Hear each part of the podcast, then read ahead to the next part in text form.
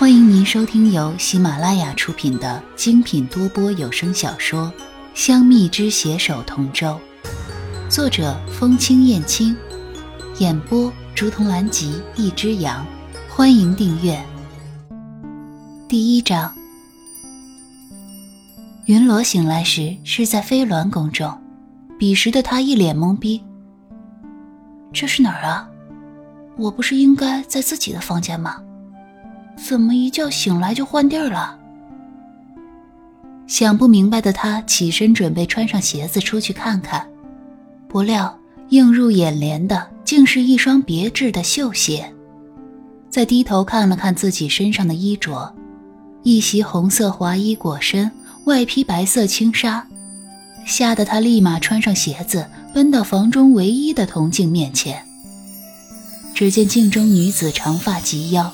一双灵动的大眼顾盼生息，眉宇之间夹带着一股英气，杨柳细腰，肤若凝脂，与自己没有半分相似。云罗仔细端详着镜中的脸，倒是越看越熟悉，但就是怎么也想不起来。头好痛啊！云罗突然觉得脑袋像被针扎一样疼。脑海里闪过无数记忆片段，像是看电影一般。片段里是一个小女孩的成长历程，看到小女孩父母战死的时候，云罗不禁流下了两行清泪，仿佛感同身受。此后，小女孩潜心修炼，为了在族中站稳脚跟，甚至给天后献祭，除去天帝看上的女仙，至此。得到了天后的赏识，一举坐上了族长之位。此时云罗才明白，这是身体原主的记忆。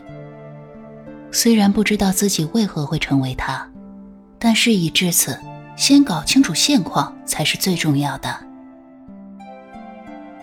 一男子的声音从门外传来：“族长，属下侯毅有失禀报。”进来。云罗不动声色地让他进来，想着再探听一下自己此时的境况。只见一黑衣男子从门外走进来，待来到云罗面前，便单膝跪地禀报道：“族长，火神殿下已经安全回到天庭，此时正在南天门，但……但什么？说话吞吞吐吐的。属下知罪，但不知为何。”火神殿下此次回来，却带了位身着紫衣的小仙童回来。属下探听到，此人来自花界。花界，火神，族长。从只言片语中，云罗突然联想到自己穿越前看的那部香蜜的电视剧，里面的开头不就是这样的吗？这正是火神续凤涅槃失败，被紧密锁救，然后带他一起回天界的那一幕。而自己被称作族长，加上刚刚看到的那些记忆的片段，那定然是鸟族公主穗禾了。难怪觉得这张脸熟悉，才追完电视剧没两天，自己就穿成了剧中人。幸好一切才刚刚开始，只要自己不作死。就不会落得电视剧里穗禾的下场吧？对，电视剧里穗禾之所以落下那样的下场，也是因为深爱旭凤，求而不得，才会做出那些事的，才会导致最后的悲剧结局。既然自己成为了穗禾，自己也不爱旭凤，那么只要自己不作死，就不会死。穗禾突然想起地上还跪着个人，连忙说道。知道了，你且先退下。是。待那侯毅走后，穗禾不禁想到，按照剧情发展，如今夜神润玉应该是被天帝召过去审问旭凤涅槃一事。想到润玉，穗禾就不禁有点心疼。